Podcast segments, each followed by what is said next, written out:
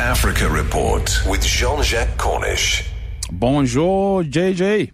Easy there. I'm trying my French here. Hey, early in the morning. Madagascar, how uh, are you in Madagascar for us this morning? But let's start with uh, the former Barclays boss uh, who's launched a London company to tap African market. Tell me more about that, hey, JJ. This is quite amazing. You know, we have stories out of Africa today. Good, good news financially. Africa's at the forefront of bringing financial services to the unbanked.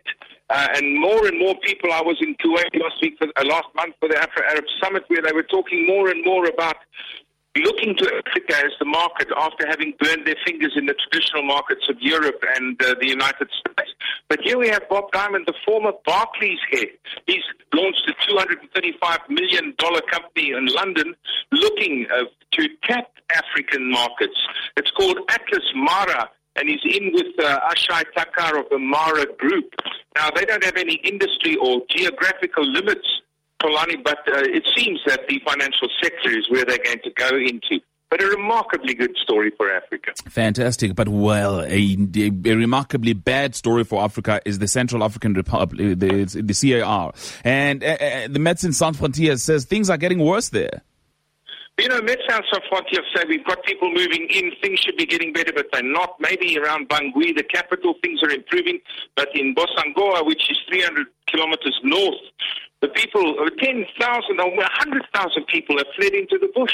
And that means the little kids there and the adults, of course, are exposed to malaria, malnutrition. We've got cases of people, you know, hiding out at Air, Force bases, anywhere they can where they can feel secure. People sleeping under the wings of aircraft for weeks on end. Um, at least uh, 40,000 people in special camps, Polani. Very, very, very tough in the Central African Republic. And I was saying this throughout the morning for Madiba that we must not lose sight mm. of hmm. what is happening in that country. Oh, gee, terrible.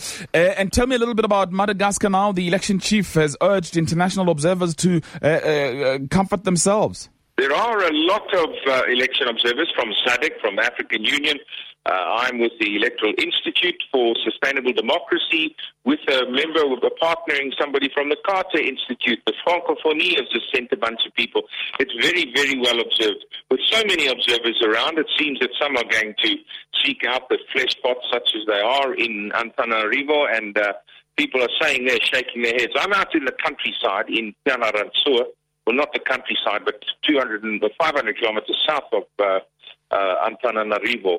I did arrange a demonstration, you know, from one of the candidates to go by, but we were speaking about other things, so they've left.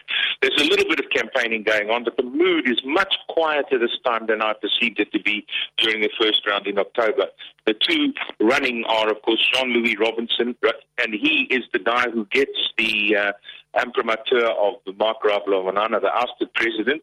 that the coup leader, Andry Rajoelina, he prefers Harry Rajawan Arimampianina, and uh, the two of them will fight it out on Friday, along with 151 or uh, candidate uh, fights for for parliamentary seats.